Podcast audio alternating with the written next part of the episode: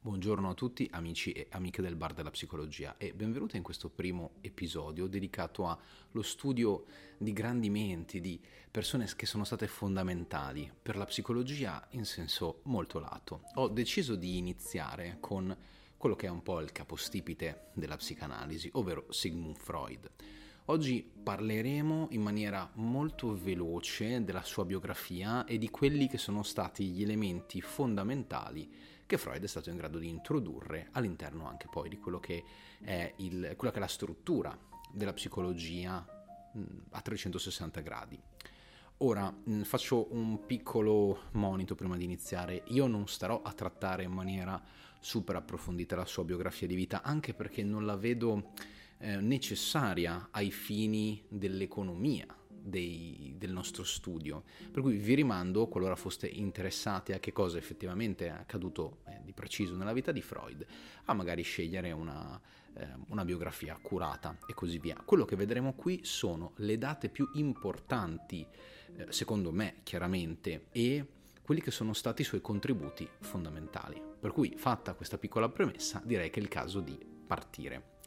Freud nasce a Príbor nel milleottocentocinquantasei. Nello specifico siamo nell'attuale Repubblica Ceca. La vita di Freud è una vita contraddistinta da alcuni aspetti fondamentali. Prima di tutto lui è di religione ebraica, di conseguenza questa sua vicinanza a, eh, all'ebraismo sarà fondamentale anche nella creazione di alcune sue opere. Vi faccio un esempio. Quando Freud scrive l'interpretazione dei sogni, lui si basa tantissimo sul Talmud babilonese, che è una sorta di libro cardine per gli ebrei, e dal quale prende grandissima ispirazione, questo insieme sicuramente allo studio che fa della letteratura classica, specialmente quella greca, per cui tutta la parte mitologica la rivedremo tantissimo eh, nelle, nelle opere freudiane.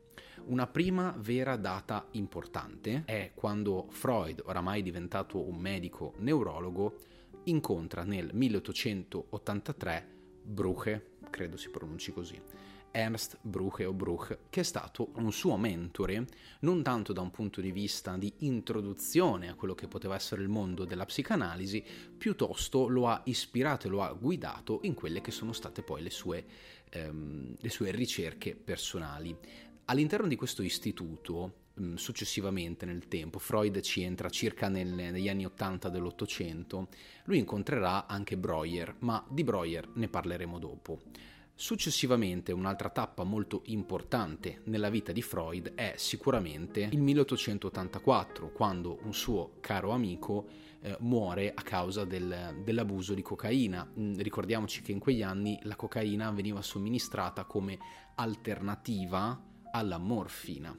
Freud scriverà anche degli appunti in merito in un libro che si intitola proprio Scritti sulla cocaina, che in futuro sicuramente vedremo. Però ecco, questo è un momento molto importante per Freud, perché chiaramente iniziano a crearsi delle voci sul suo conto più o meno positive, finché nel milleottocentottantacinque fino al milleottocentottantasei lui non, non andrà in Francia, avendo vinto una borsa di studio, e si incontrerà con Charcot. Eh, diciamo che Charcot è un po' uno dei primi eh, intuitori, se così possiamo dire, di quello che è l'inconscio, cosa che Freud poi riuscirà a rendere più palese, ma fu proprio Freud a dire che probabilmente tra Charcot e Breuer la paternità dell'idea di inconscio Eh, si divide, non è proprio sua, ecco, riconoscerà ai suoi mentori questa cosa.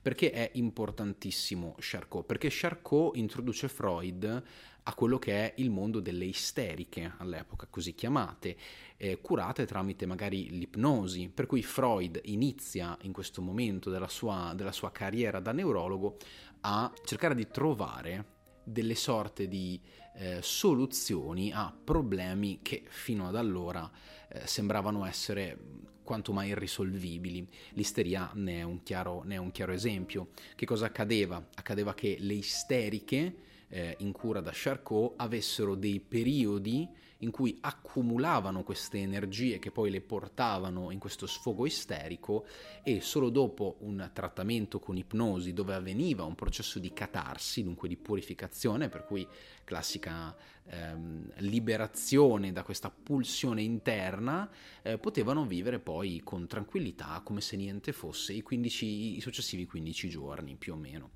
Um, questo è un modo per dire che cosa?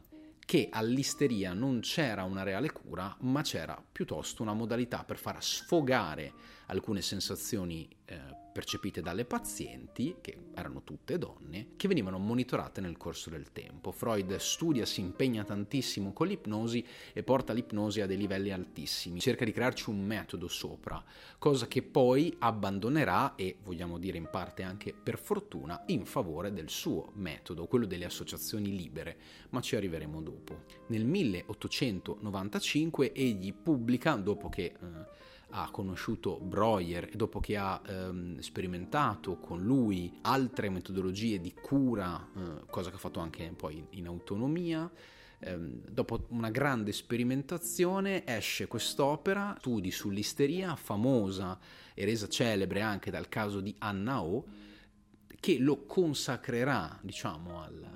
alla massa eh, come un pensatore che ha creato qualcosa di nuovo, tant'è che oggi noi non sappiamo se la psicanalisi nasce nel novantacinque o nel novantasei, per il semplice fatto che avvengono due fenomeni interessanti. Il primo è un sogno che fa, che fa Freud, il sogno dell'iniezione di Irma, che andrà a condizionarlo particolarmente. L'altro, invece, l'altra data, il novantasei, è legata al fatto che sono dieci anni che Freud sta studiando ehm, questo fenomeno psichico. Non sta a me decidere quale delle due date sia quella corretta, però l'idea fondamentale è che c'è, una, c'è un dibattito in merito. Un'altra data importante è il millenovecentotrentanove, che è la data della morte di Freud. Freud oramai ehm, affaticato dalla, dalla vita, eh, prossimo comunque a, alla morte, chiede alla figlia, eh, anzi lascia nelle mani della figlia più piccola, eh, in questo caso Anna, di disporre come meglio crede dell'esistenza del padre, ed è così che in seguito a, una, a un consulto con il medico decidono di, di far sì che Freud si addormenti dolcemente con una, una massiccia iniezione di morfina. Detto questo, diciamo che si conclude un po' la parte legata alla biografia freudiana. Come vedete sono stato molto snello e ho tralasciato molti aspetti, ma come vi ho detto già all'inizio del video è irrilevante che io vi, vi, vi dica cose già note che potete trovare su Wikipedia. L'idea fondamentale è questa: Freud ha una carriera, una vita eh, anche privata, che lo condizionano moltissimo nella definizione delle sue opere e delle sue idee. Dicevamo prima Talmud babilonese, dicevamo mh, miti greci, ma anche le sue stesse relazioni eh, familiari andranno a, eh, in un certo qual modo, orientare i suoi studi e le sue scelte. Freud avrà un carattere molto difficile e non a caso si staccherà da quasi tutti i suoi collaboratori e, e lo farà sempre in maniera molto brusca. Non esisterà mai un... un congedo rispettoso nei confronti di Jung, tantomeno nei confronti di Ferenczi, ad esempio. Però proprio per questa sua esplosività caratteriale abbiamo un uomo e un professionista che ci ha lasciato un tesoro di informazioni, di idee e di insight. Prima di arrivare ai punti fondamentali mh, della, della teoria del pensiero freudiano, che cosa possiamo dire? Possiamo dire che Freud ha sicuramente messo a nudo la fragilità dell'essere umano, così come la sua brutalità, ha messo la sessualità al centro come un elemento fondamentale anche per la creazione di quelle che sono relazioni, rapporti, società stesse. Probabilmente ha calcato forse un po' troppo su questo aspetto sessuale, però sicuramente si è scagliato con quelli che potevano essere anche residui di un pensiero ottocentesco, forse anche un po' troppo pudico. Detto questo, credo sia opportuno proseguire. Vedremo in maniera un po' più approfondita certe cose. Ora, quali sono gli elementi fondamentali del pensiero freudiano? Innanzitutto viene coniato il termine pulsione, Con pulsione Freud indica una forza che in qualche modo dirige il nostro comportamento, e può essere una pulsione di morte o può essere una pulsione di vita. Dunque abbiamo una pulsione legata alla riproduzione e alla creazione, che può essere anche una creazione non per forza di, di matrice sessuale, ma anche, pensiamo, no, a, scrivo un libro, un romanzo, creo un vaso, tutto ciò che è creativo. E in parte c'è una pulsione distruttiva, che è quella che genera poi ehm, il, il disfacimento della società, nel vero senso della parola, l'imbarbarimento.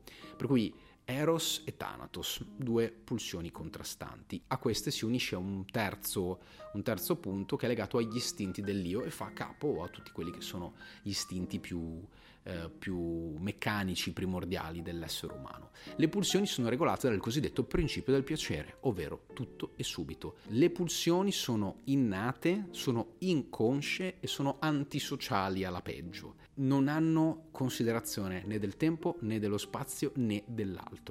Chiaramente però tutto questo aspetto pulsionale andrà inserito all'interno di due strutture. La prima è proprio la struttura psichica, dunque abbiamo l'inconscio, che è sostanzialmente dove tutto il contenuto rimosso è posizionato, lì c'è di tutto, dai ricordi alle pulsioni. Immaginiamolo un po' come un vortice, no, nero, un, un, un caos strisciante, citando Lovecraft, interno. Dopodiché abbiamo il preconscio, che è una sorta di zona di transizione tra l'inconscio e il conscio, è il momento in cui determinate, eh, determinati ricordi, pensieri e azioni si posizionano per poi manifestarsi.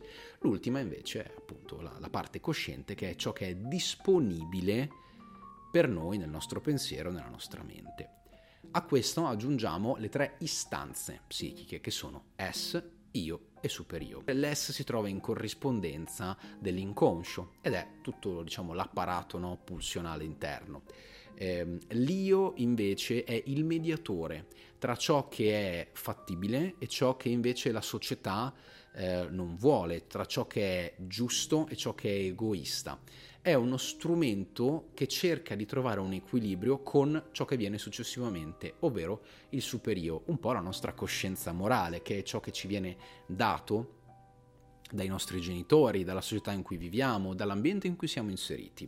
Ecco che abbiamo, no, questo, questo trittico che si sposa a un altro trittico. Un altro punto molto importante fa capo a lo sviluppo psicosessuale. Secondo la teoria freudiana, la libido passa delle fasi che permettono all'essere umano di evolvere, di arrivare a una maturità sessuale, e la maturità sessuale determina anche la maturità dell'individuo stesso. Noi abbiamo una fase iniziale, che è la cosiddetta fase orale, dove il piacere, che qua va inteso sia in ottica sessuale ma anche in ottica di autoscoperta, è automaticamente posizionato sulla bocca, perché se pensiamo alla suzione del seno materno è la prima cosa che ci colpisce di più, no? che, ci, che ci attiva.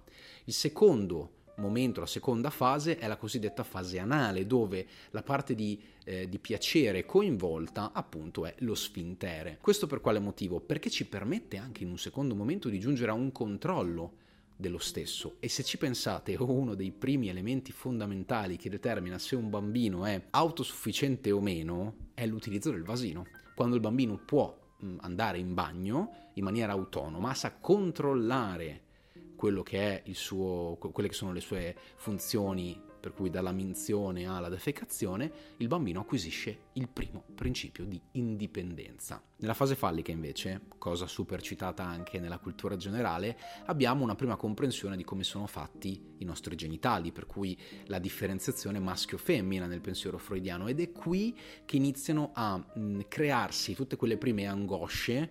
Pensiamo al concetto di invidia del pene, pensiamo al concetto dell'ansia di castrazione, tutte le prime fobie iniziano a colpire, secondo il pensiero freudiano, il bambino.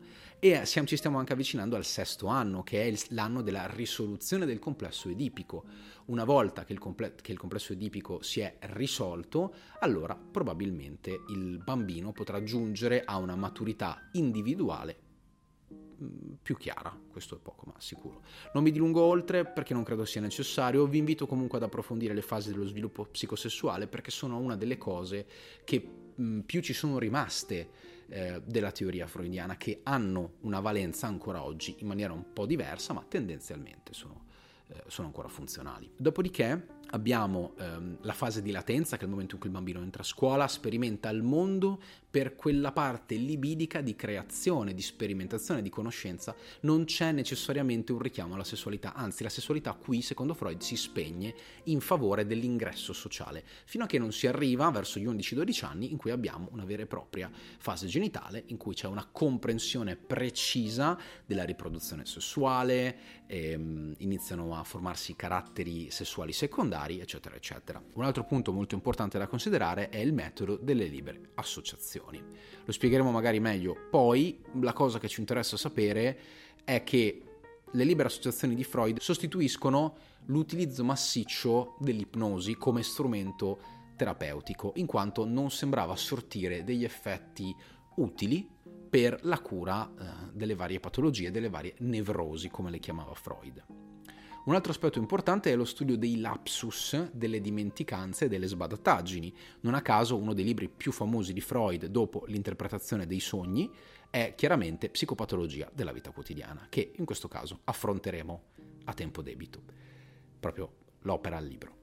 Finiamo con l'interpretazione dei sogni. Anche questa non la vedremo oggi, la vedremo mh, con uno studio più approfondito del manuale, ma sostanzialmente Freud si rende conto che i sogni hanno una valenza importantissima nella vita psichica degli individui e che studiando i sogni dei suoi pazienti era possibile ricollegare tante volte dei contenuti che erano stati persi, disfatti, deteriorati e che generavano nel paziente delle condizioni nevrotiche ingestibili. Sostanzialmente il sogno è una parte imprescindibile della nostra psiche, perché ci ricollega con il nostro inconscio. Perché cosa succede? Quando noi andiamo a dormire è come se inconscio, preconscio e conscio si allineassero e alcuni dei contenuti presenti nell'inconscio, a causa di una mancata eh, sorveglianza, chiamiamola così, potessero traboccare nella parte preconscia o conscia del soggetto, andando a generare poi delle, delle difficoltà serie nella vita di tutti i giorni. Concludendo, possiamo dire che il pensiero di Freud si basa moltissimo sulla sua pratica. In parte potrebbe quasi essere definito pragmatico per come è stato sviluppato, ovvero Freud non aveva niente a cui rifarsi se non le sue intuizioni e lo scambio con molti colleghi. Un esempio, eh, quando vedremo Totem e Tabù, in Totem e Tabù il richiamo a Wundt e alle opere di Frazer, che, eh, o Frazer, adesso non mi ricordo qual è la pronuncia corretta, eh, un antropologo e il padre della psicologia Wundt, eh, vedremo che lui vi farà tantissimo affidamento, un affidamento fondamentale anche per confermare o sconfermare le sue idee. Dunque noi dobbiamo prendere Freud come il capostipite di quello che è il pensiero della psicanalisi, ma anche mh, come il pensiero di un uomo che ha cercato di curare la psiche umana, cercando di avvicinarla quanto più possibile al cervello, cercando di rendere il suo pensiero organo. Quando lui crea le strutture, le istanze, lui cerca di avvicinarsi, cerca una correlazione fisiologica, metabolica, e Freud non ha mai avuto la possibilità di fare questo, anche perché gli strumenti all'epoca non esistevano. Se noi oggi parliamo di depressione, una persona potrebbe dire la depressione non esiste perché non è visibile. In realtà, per fortuna, nei tempi moderni è possibile vedere la differenza tra il cervello di un depresso e quello di una persona sana. Ci sono delle, delle diversità metaboliche eh, evidenti, però all'epoca non era possibile e tante intuizioni di Freud si sono in realtà poi rivelate scorrette. Noi dobbiamo però al padre della psicanalisi moltissimo, ed è il motivo per il quale resta una delle figure eh, più studiate, più interessanti, che abbiano a mio avviso mai varcato il panorama della psicologia. Un altro punto finale è come mai la teoria di Freud divenne così tanto appetibile. Perché innanzitutto, per quanto riguarda la salute mentale, siamo in un'epoca, l'Ottocento, in cui la psichiatria, la vecchia psichiatria, era in crisi. Oramai le lobotomie e gli elettroshock non davano i risultati sperati. Ehm, alcuni psichiatri stavano iniziando un po' a ribellarsi a questa cosa, e eh, il panorama in cui Freud stesso opera, che è Vienna, è molto florido. per poterci sbizzarrire in queste idee, per poter esplorare eh, l'inconscio umano. Ecco che piano piano si inizia a innestare la cosiddetta cura del parlato, a differenza della cura con lo scalpello o eh, i magneti. Credo che non ci sia altro da aggiungere, o meglio ci sarebbe moltissimo altro da aggiungere. Non ho parlato della teoria della seduzione, eh, non ho parlato del complesso edipico, perché vorrei che queste cose venissero trattate nel momento in cui analizziamo le varie opere di Freud, cosa mh, che ritengo molto più formativa del farvi la lezione. Detto questo, io spero di essere stato chiaro. Qualora avessi omesso, sbagliato, ehm, io sono apertissimo alle critiche, la conoscenza si costruisce sempre su due, su due fronti. Ho fatto delle premesse, spero che siano molto chiare. Detto questo, io vi ringrazio, spero che il video sia stato digeribile anche per chi non conosce la materia e mh, vi abbia invogliato almeno un po' nel capire chi è Sigismund Freud, che noi oggi chiamiamo Sigmund perché lui stesso si abbreviò il nome e perché è stato fondamentale affinché la psicanalisi potesse nascere. Vi ringrazio e mi raccomando, lasciate un like al video, condividetelo e lasciate un commento. Grazie, ciao a tutti!